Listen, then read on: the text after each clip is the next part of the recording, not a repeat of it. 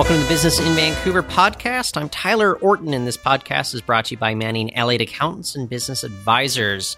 So I want to share with you a couple interviews that we've done over the last week on the Roundhouse Radio 98.3. You're talking about the future of the workplace, how it's changing drastically. Our first conversation is with John Stackhouse. He's Senior Vice President at the Office of the CEO at RBC. We're talking about how automation is bound to change things 50% of jobs within the next 10 years here in Canada. So what are the skills that youths are going to need going forward?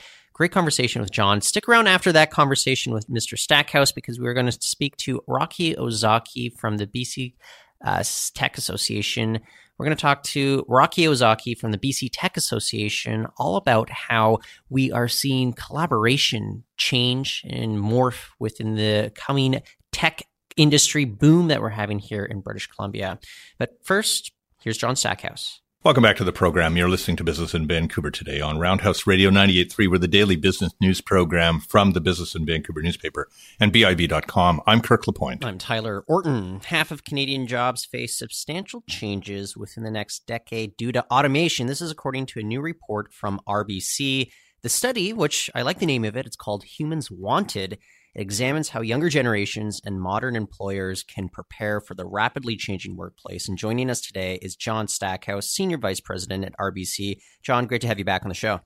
Thanks for having me. So this report it opens up by saying that there are a lot of jobs out there in Canada. We're expecting millions of uh, worth of jobs growth in the coming years, but there's not enough skills right now. What are the skills that are going to be needed among younger generations in the coming years?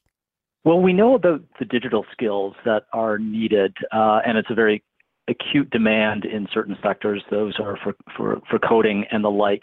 But what we're seeing and what we tried to amplify in the report is a growing need across sectors for what we call human skills communications, collaboration, critical thinking, teamwork, um, all the things that a great education should lay the foundations for.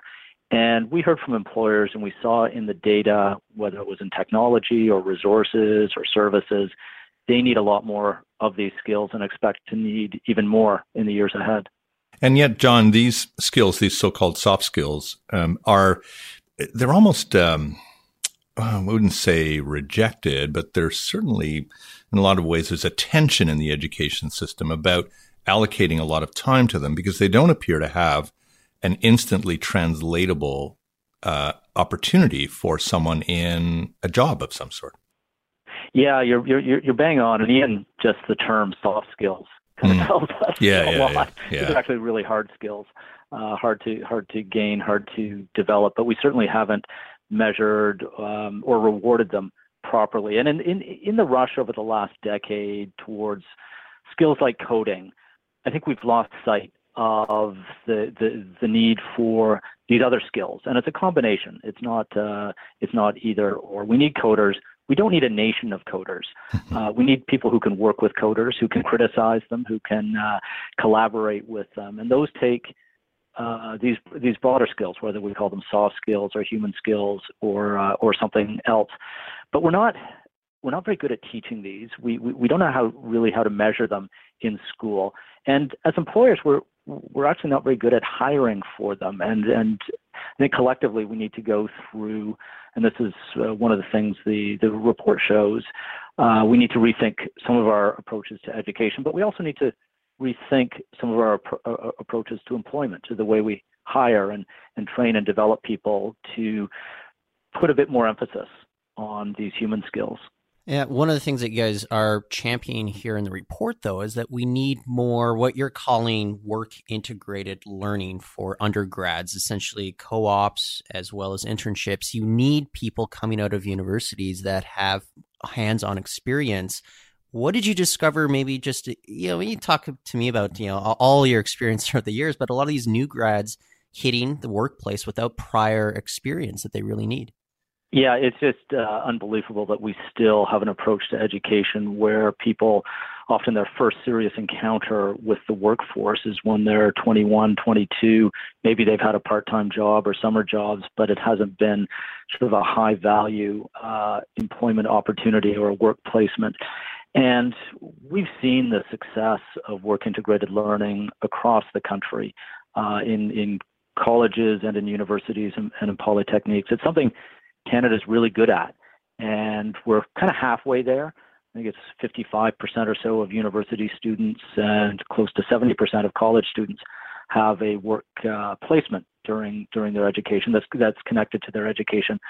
We believe we've got to get that to 100%, and we've got to make them high quality placements. The way sort of Germany approaches uh, internships, we need to ensure these are not sending students into companies or government offices to run the, the, the photocopier machine, if there is such a thing anymore. Yeah, there is. To, to, to there is. I, I, can't find a fax machine, but I think there is a photocopier. but, but, but we need these students to do meaningful work, not just for their benefit. They, they gain a lot from it, but for the benefit of employers, because we learn from them, they force us to change, they question a lot of uh, our assumptions. At, at RBC, we take in about 2,000 students a year through a variety of uh, work integrated learning programs, and it's it, it can be transformational.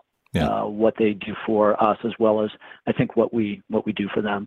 Do we still have a, a large barrier here, John, around um, the respective jurisdictions involving um, the, the, the suite of issues around education, um, but where we've got a, kind of a, the need for a national program, and yet provincial governments delivering many of these uh, through the education system.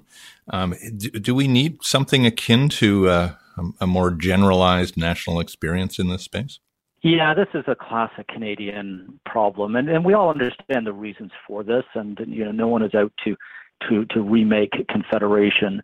But I think everyone knows that we need a national approach to to skills and to talent. We're we're a tiny country, 35 mm-hmm. million people in a nation of seven and a half billion.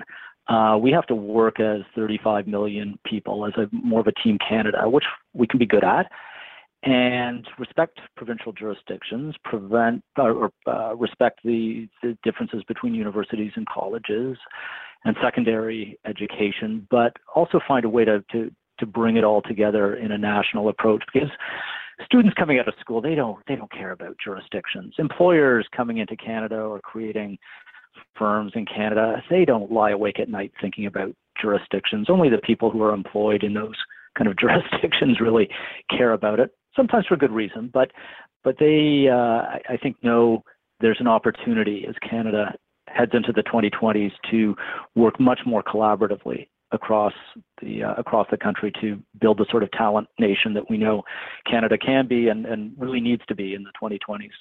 Our guest today is John Stackhouse, Senior Vice President at RBC. We're talking about a new report about how automation is really changing the workforce and what both students as well as employers are going to need to adjust to everything that's happening here.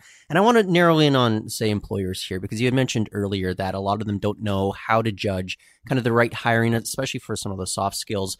What do employers need to do to, I guess, be prepared for all these ongoing changes that are coming about due to automation? Look for what you're needing skills wise in terms of augmentation. A lot of uh, jobs are not going to be replaced by automation, but they will be transformed skills wise. Uh, and whatever your employees may be doing today, five, ten years from now, it'll be fairly different. The job may still be the, the go by the same name of plumber or uh, team leader. Uh, but the skills required will be significantly different. So where's where's the puck going? Uh, great Canadian question. Yep. What, what, sort of skills are you going to need, or your employees going to need, say, five years from now, to work with uh, the sort of technologies that are emerging now? And that's where these human skills uh, that we call them will be more in demand. You'll need people who can learn those technical skills as they as, as they emerge, but have that ability to learn. In reading your study last week, uh, it it added obviously to the literature around how uh, this generation of new worker is going to accommodate um, a lifelong career of some sort, and it requires a great deal of navigation um, and uh, a certain amount of uh, acceptance that there are going to be some setbacks around things like uh, automation. But I wonder, um, have you been able to determine which country or countries have it generally right, John? The one that gets uh, cited a lot is Singapore, and it's it, it's a city state, so a bit uh, a bit of, of, of, an exception. Uh, but their approach to skills is really, uh, really good and, and, and, and offers some lessons for us. They have a, a, essentially a skills account that every person is entitled to that allows you to huh. accumulate points or to save for investment in, in lifelong learning. We're a country that developed the idea of RRSPs and actually made them pretty effective. So we've wondered in the report, how do we take that sort of thinking and apply it to skills? So if you're graduating in your early 20s, how do you contribute to an account and have your employer and maybe your government contribute to the account? And you can draw on that when you're in your 30s and 40s to uh, to enhance, develop, or even uh, start uh, start some new skills. The Scandinavians are also uh, are also pretty good, as one would expect. And it's interesting to see what's going on in the United States, uh, which is much more cutthroat uh, market. But in a way, because of that, a lot of large companies that are going through heavy automation um, realize they can't afford to to get rid of a bunch of workers and then hire a whole bunch of new ones. It's more effective economically to retrain the people they've got. So if you look at AT&T, at Disney, at Boeing, they've they're all starting to put serious money and thinking into reskilling, and there's probably some good examples there for corporate Canada or Canadian employers of all shapes and sizes to uh, study a, a, little more closely. I mean, out here, of course, we um, we hear a lot about the talent shortage that uh, companies are are really scouring the woods there to try to find the people they need. Does is the corollary of the, of something like a, uh, you know an account that you have over the course of your lifetime is a corollary of that that you then have to um, have some loyalty or continuity with a company that, that they have to maybe have a kind of a golden handcuff on you as uh, as they develop your skills? Well, that might be. I mean, that certainly echoes kind of the old Japanese or Korean uh, models of lifelong employment and that kind of social compact that they have with uh, with employees. But, but I think we're comfortable enough with portability, which we mm-hmm. have now with pensions, that we could we could apply that to uh, to employment as well. And I think we're seeing with uh, new generations the desire for that, a little more flexibility uh, in their career management, where they know they're going to move from company to company or maybe run their own companies uh, and want that want that flexibility. Well, excellent, John. Always great talking to you. Appreciate you joining us on the program today. It's a pleasure. Thanks for having me. That's John Stackhouse, Senior Vice President at RBC, and you're listening to Business in Vancouver on Roundhouse Radio 98.3. I'm Tyler Orton. And I'm Kirk LaPointe. Stay with us. And that was John Stackhouse from RBC. And this podcast is brought to you by Manning Elliott Accountants and Business Advisors. Manning Elliott has been providing expert accounting, assurance, business advisory, tax, and valuation services to businesses in the Lower Mainland and Fraser Valley since 1952 if you're serious about taking your business and brand to the next level. If you want an accounting firm that'll be there to help you every step of the way, give Manning Elliott Accountants and Business Advisors a call at 604 714 3600. That's 604 714 3600. Or else check them out on their website at manningelliott.ca. Up next, we're speaking to Rocky Ozaki from the BC Tech Association, all about how collaboration and teamwork is changing in this new era of the workplace. Welcome back to the show. You're listening to Business in Vancouver on Roundhouse Radio 98.3. We are the daily business news program from Business in Vancouver newspaper and BIV.com. I'm Tyler Orton, and every couple of weeks we look at what the future of work will mean for employers as well as employees. And today we'll look at how the way we work within organizations in teams, how that's going to change. And join us once more. It's Rocky Ozaki. He's co-founder of Now Innovations. He's also vice president of community at the BC Tech Association. Rocky, thanks for joining us on the show. Awesome being here. Thank you. So what's in store for maybe the future of teams because I think teamwork is something I, I am always kind of a team player in my workspace. Mm-hmm. It's usually not Tyler first, although maybe sometimes colleagues would disagree. But I would like to put that team first mentality. But what's in store for kind of the way that we need to rethink of things right now. Right. So I think the probably the fundamental. I'm not even sure it's a shift actually, Tyler. is just that we've become pretty good, I think, in in uh, modern companies of being collaborative within your business unit. And what we're seeing now is the appetite to be more cross functional. And so teamwork now it it goes beyond when you're working on a project in in operations or in HR and accounting uh, whatnot. Is how are you leveraging the input from others, the stakeholders, cross functionally? That is the definitely the trend trend that I'm seeing. Yeah. So then, is technology playing a, a, part in that, in, in being able to leverage all those collaborations that we have going on right now? Yes. Now, whether or not it's helping to truly solve the problem is still up for debate. So, I mean, let's reference a local company in Slack. Slack has is fundamentally changed the way that we message and collaborate uh, within organizations. Uh, but then some are saying it's getting noisy, and this is why they created the threads. And and and now there's other uh, um, uh, you know apps entering the market that are trying to create uh, more concentrated conversations. But to the short of it, yeah, absolutely. Whether it is cloud based um, project management tools like Trello or the communications like Slack Te- technology is definitely playing a role in it. So then, uh, what does it mean then with regards to how organizations should be training up people? Because you know, yeah, you can just say, "Hey, employees, use Slack," mm. and then like you, you walk away. I, I, don't know if that's really the best strategy, right? No, it's not, and I think that goes to this ongoing narrative around the hard versus soft skills. And I think where one of the areas that we generally can be better, and I'm, I'm not sure we've actually ever been good at this. I was thinking. Um, you know, when I was in, in university, we were taught about soft skills. So that was 20 years ago to date myself. But today, are we still any better at that? And so now we're saying because of technology, because of the pace of, of the world, because of blah, blah, uh, how do we, how do we, how do we evolve those soft skills like collaboration, like communication, critical thinking? Um, so these are the things that we, I, I don't have an answer for, but certainly we have to invest more in those soft skills, preparing uh, not just young people, but everyone for this future work. Well, just with regards to that. I mean, how much much of it, look, some people are, let's be honest, are just really good with soft skills, like mm-hmm. naturally. It, it, it's kind of part and parcel of who they are. How much of it can, I, I guess, either educational institutions or else just workplaces kind of train up people that may need help with that or, or just help their employees? Because I, I just wonder how much that gap is going to be between the people that are naturally good and the people that do need that extra lift such a fascinating question because it, it was it, it, it made my mind sort of pivot over to the whole intro versus extrovert. So back in the day, the extrovert generally, I would argue, uh, obtained uh, elevations in role and salaries and and status because they were outgoing, gregarious, etc. And the introvert was often, not always, but the one in the back of the room actually making the difference. And so then we started, particularly because I'm in tech,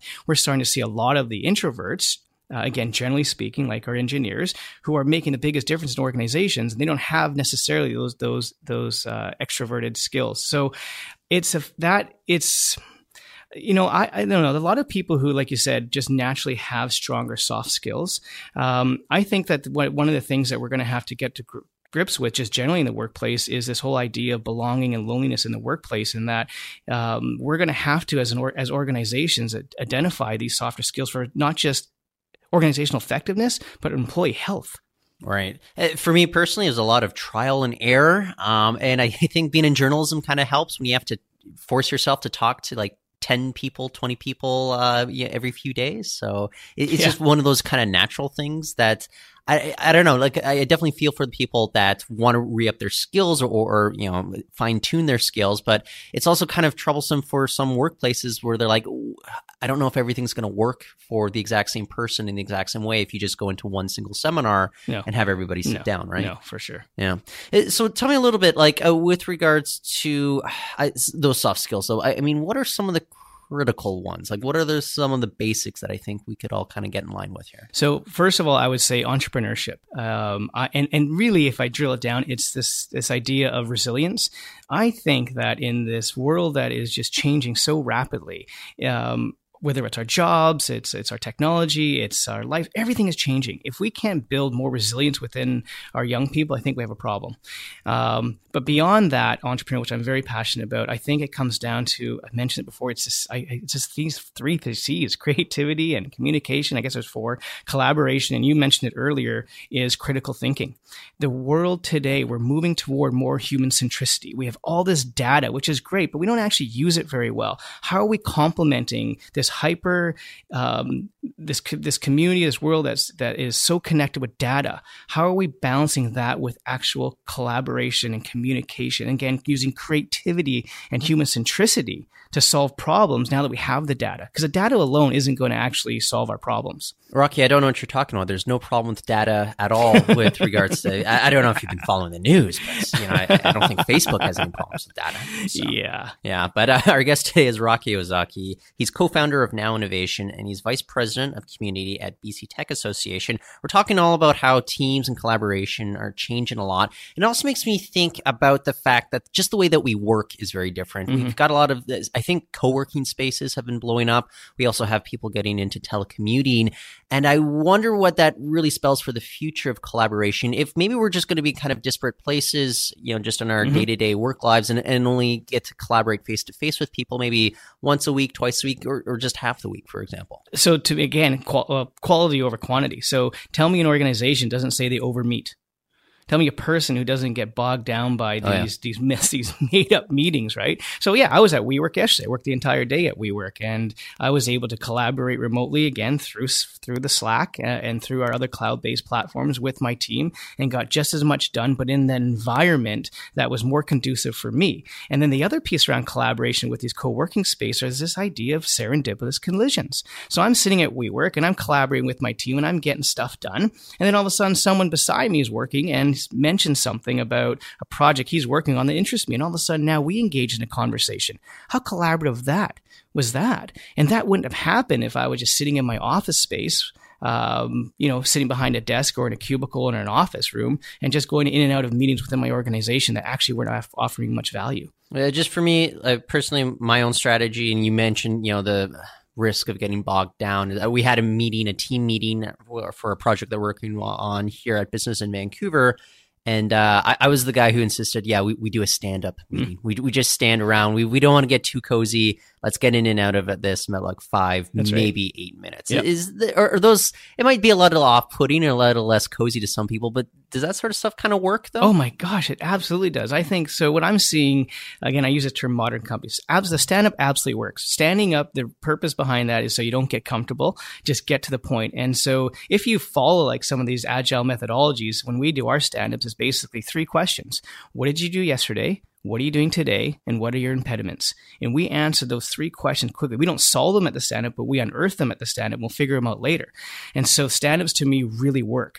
But there's also certainly an appetite to get people together. And so this is where I'm a huge fan of doing your town halls. And so mm maybe the cadence is quarterly or monthly for you, but get your team or the broader organization, if you're not that large, together and start to share, be transparent about what's happening and solicit that feedback those types of meetings are more powerful for communication and collaboration than these these recurring meetings that we just have just because to make ourselves look busy. See, uh, in journalism, if, if you're doing a town hall meeting, you're literally going to town hall and yeah. talking about what the, the mayor's saying, the council's saying. But it brings me back to my pre-journalism career. And, and like, I, I, did work for like a, a, notable tech company and we would have these town halls. They'd bus us out across town to like this huge amphitheater. Mm. And it got me thinking about like, it, it actually was conducive with like, we could all kind of feel as if the company, everybody was on board with what the company's mission was, as opposed to kind of the, the siloed feeling that you'd often get if you're just hearing it from maybe just your direct supervisor. Is that kind of like one of the good ideas coming out of this? Yeah, absolutely is. It's, it's to me, it goes back to building culture. Yeah. And, and that's a really hard thing to do. And these little tactics work. Well, speaking of which, like when I was working for that company, like I also had to collaborate with people on the other side of the Pacific. Mm. And it was, okay, so you had like very different time zones, but I, I'm just wondering how technology is uh, playing a part with, with how we can collaborate with people from long distances. We talked about kind of the difference between, like, say, go into your co-working space or telecommuting but what about collaboration with people that you can instantly connect with but honestly they, they live maybe on the other side of the world mm-hmm. well until we can kill time zones i don't think we're i mean i, I don't have a ton of experience with it i do have some uh, freelancers who work for uh, do some work for me out of india and mm-hmm. time zone is, is a challenge but is, for me it's, it's still language and the fact that they have a strong grasp of english and we can communicate it to me if i'm on the cloud or if i'm virtually communicating through slack or whatever honestly whether you're in the door, the office next to me or if you're in india there really is no difference right? And so i don't know uh, I, I don't see barriers outside of time zones and language when it comes to overseas. I'll say this though, uh, with regards to time zones, I don't even think it matters because everybody's look got their work email on their phone now. Mm-hmm. I, was, I was answering emails, I think at like ten thirty last night, mm-hmm. and then I was uh, answering emails once again at about six thirty a.m. Yeah. So it's uh, not such a big uh, problem with regards to time zones. So anymore. that that yeah, and, and that actually gives me the shakes a little bit because I start thinking about is do you want to? Is that expected no, or is that I don't. choice? yeah. Believe me, Rocky, I don't right? want to be answering yeah. these and, emails, and, but it's kind of you kind of feel like this. Uh, you need to to a certain degree, right? I don't believe in that myself. Okay. No, uh, and for a whole other conversation, I do think that organizations have to. One of the biggest dysfunctions is that with the shiny object syndrome and this FOMO mentality. If yeah. we can, if we can get organizations and people to be hyper focused on their strategy, what are the strategic imperatives? How do you actually move the needle? And you adopt these sprint mentalities. All of a sudden, now those those desires and and, and those outcomes or those feelings that you have to do emails, etc., after hours go away in my in my experiences. No one I talk to, or very few people I talk to, sh- do not have some struggle with this idea of work life balance, and we've got to fix that. Yeah, I totally agree with you there, Rocky. Uh, we'll leave it at that, but I want to thank you for joining us on the show. Today. right, thanks, Tyler. That's Rocky Ozaki, co-founder of Now Innovation and vice president of community at BC Tech Association, and you're listening to Business in Vancouver on Roundhouse Radio 98.3. I'm Tyler Orton. Stay with us. We'll be back right after the break. And that was Rocky Ozaki from the BC Tech Association. And I want to thank you all for listening to Business in Vancouver on that was Rocky Ozaki from the BC Tech Association. And I want to thank all of you for listening to the Business in Vancouver podcast. Don't forget to subscribe to us and give us five stars on iTunes if you'd be so kind. It'll help us reach even more listeners. In the meantime, this podcast was brought to you by Manning Elliott Accountants and Business Advisors, and you can find me on Twitter. I'm at Reportin. You can read all of our stories here of the BIV team. That is at BIV.com.